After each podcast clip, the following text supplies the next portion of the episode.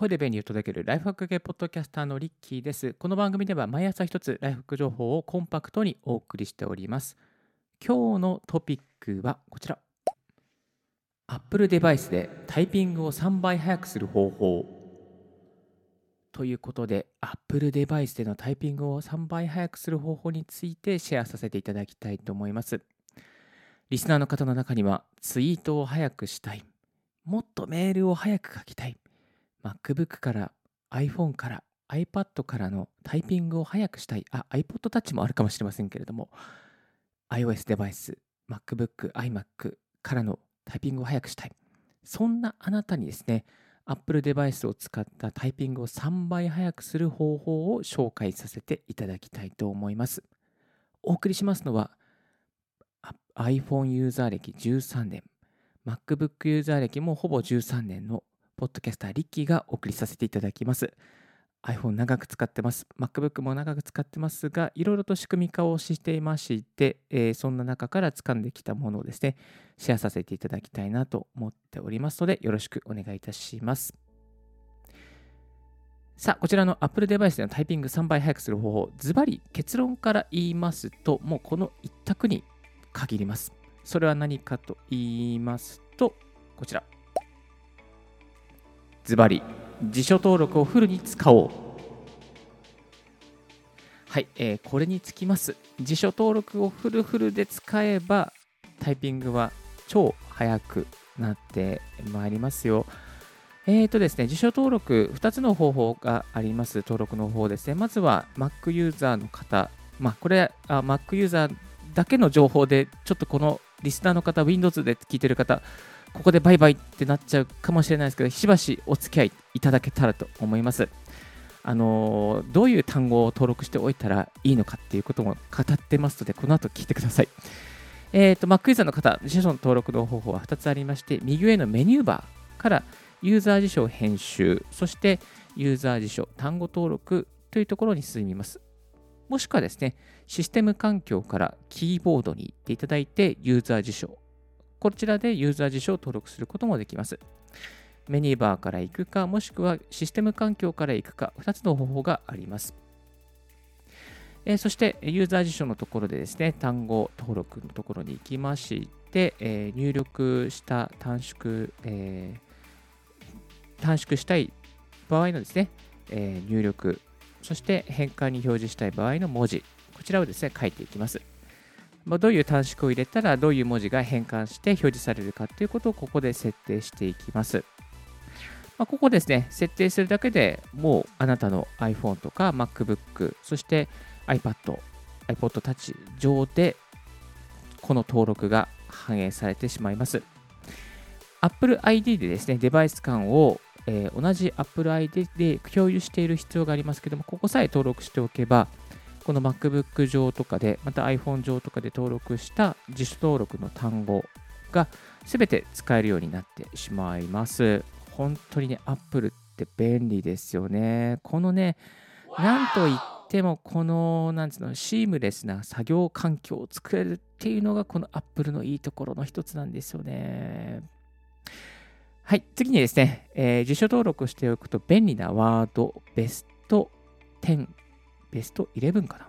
えー、ベスト10以上をご紹介していきたいと思います。ここはですね、Windows ユーザーの方も使える内容ですので、ぜひお聞きいただきたいと思います。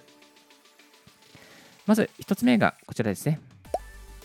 メール編になります。メール編じゃないですよ、メール編。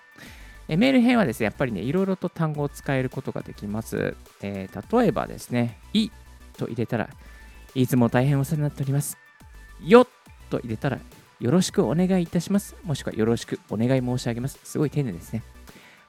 あっと入れたらありがとうございます。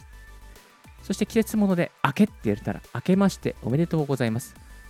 と入れておきます。そしてな、私の場合はなっと入れたら何卒よろしくお願い申し上げます。すごい丁寧ですね。何卒とかね。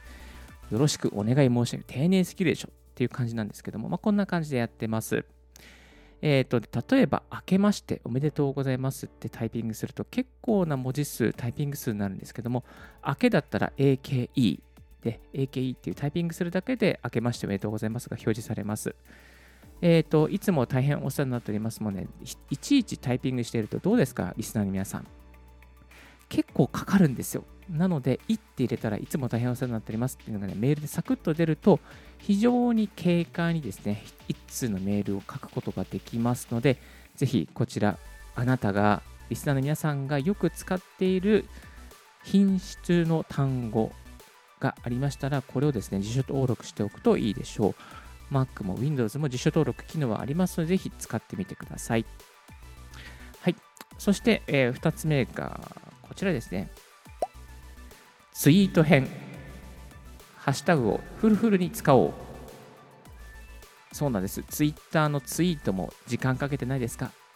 もういちいちタイピングするのめんどくさいですからね。ここでね、やっぱりね、えー、短縮、辞書登録を使うといいでしょう。で、どんなところに使っているのかというと、いつも使うハッシュタグですね。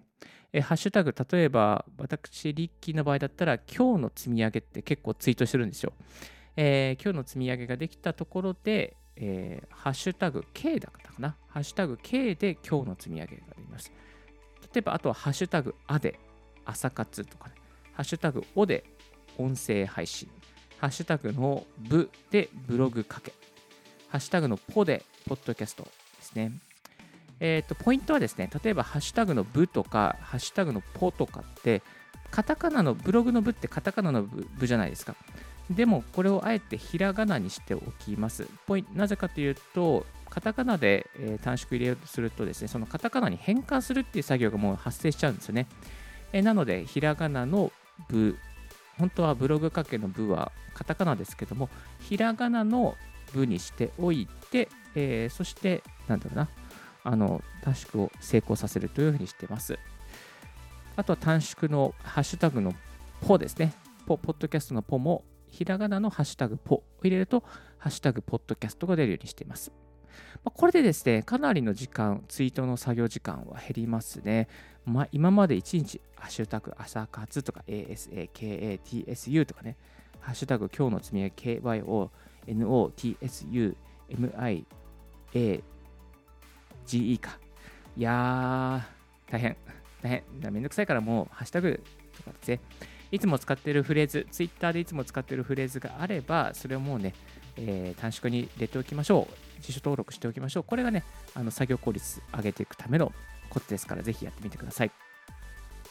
そしてもう一つ登録しておくべき単語はこちら。登録編。そう、登録編ではですね、例えば住所とか、あとアドレス、メールアドレスなんかはですね、あの入れておくといいでしょう。住所って入れたら自分の住所が出る。えー、あと、アドレスと入れたらアドレ自分のアドレスが出る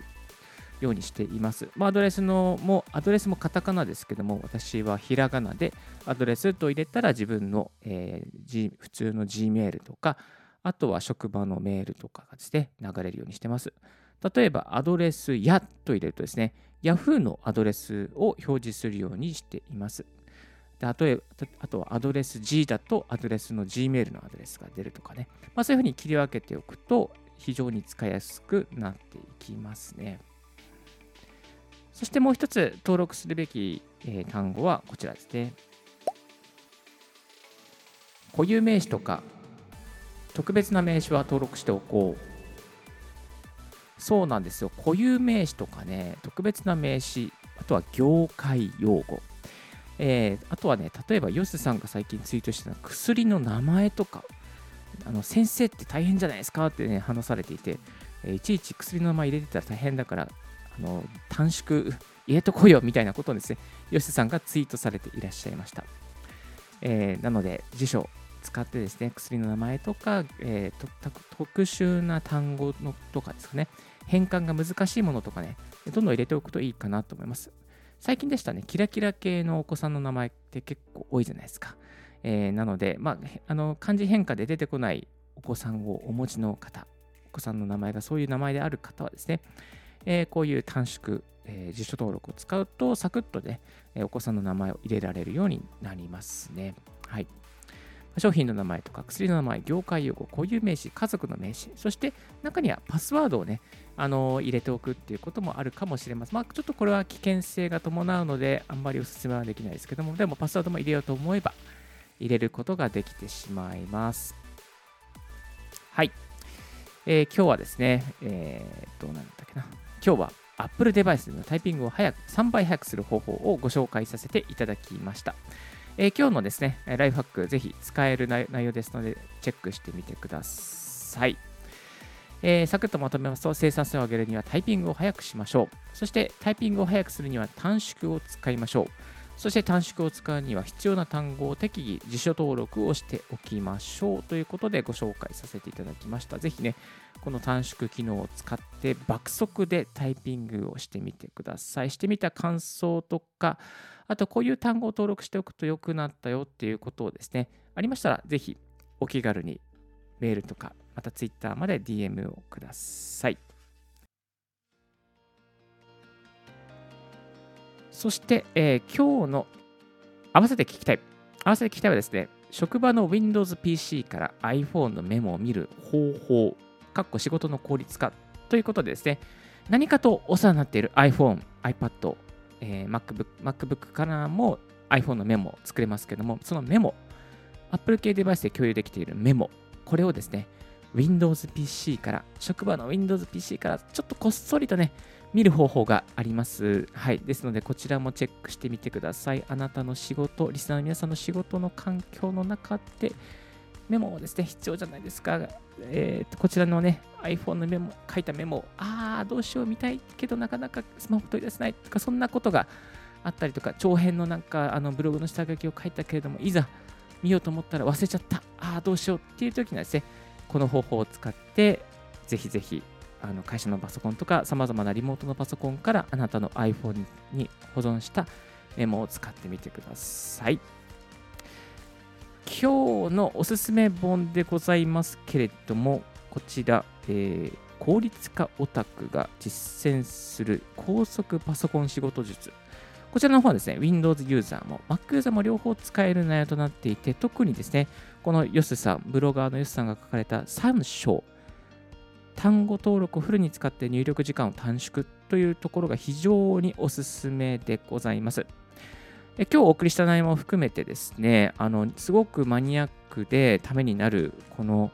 短縮のコツ、このすごいエッセンスが凝縮された本になっております。ぜひね、こちらの本、えーと、もうね、リリースされて、あ、2018年だからか、かれこれ3年経ってますけども、3年経っても全然もうすごい使える内容がアーカイブ保存されております。え、ー、と、どうやったらね、この登録がうまくいくのかとか、勝ち穴よね、タイピングですから勝ち穴になるかなるかとかね、まあ、そういうコツもね、細かく書いてあります。はい。ですね、このヨシさんの本、効率化オタクが実践する高速パソコン仕事術 Windows ユーザーも Mac ユーザーにもおすすめな内容となっておりますので、ぜひチェックしてみてください。今日のラジオはいかがでしたでしょうか？少しでも役に立ったなと思う方は、ポッドキャストの購読をお願いいたします。リッキーブログ、リッキーのツイートも毎日更新しております。リッキー、こういうのを教えてくれよなどなどありましたら、ぜひぜひお気軽に番組の感想は rickypodcast.gmail.com、リッキーのスペルは RICKEY までご連絡くださいませ。Thank you very much for tuning in Ricky's Right Hack Radio. This RIHACK Radio is brought to you by ポッドキャストのリッキーがお送りいたしました。Have a wonderful and fruitful day! Don't forget your smile. Bye bye.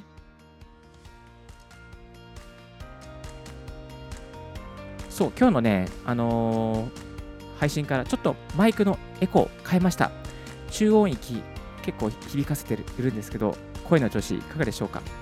また声に関するフィードバックもお願いします。メルマガも IT に、えー、音声配信に関するメルマガもやっております。ぜひぜひご登録よろしくお願いします。ではでは素敵な一日を。バイバイ。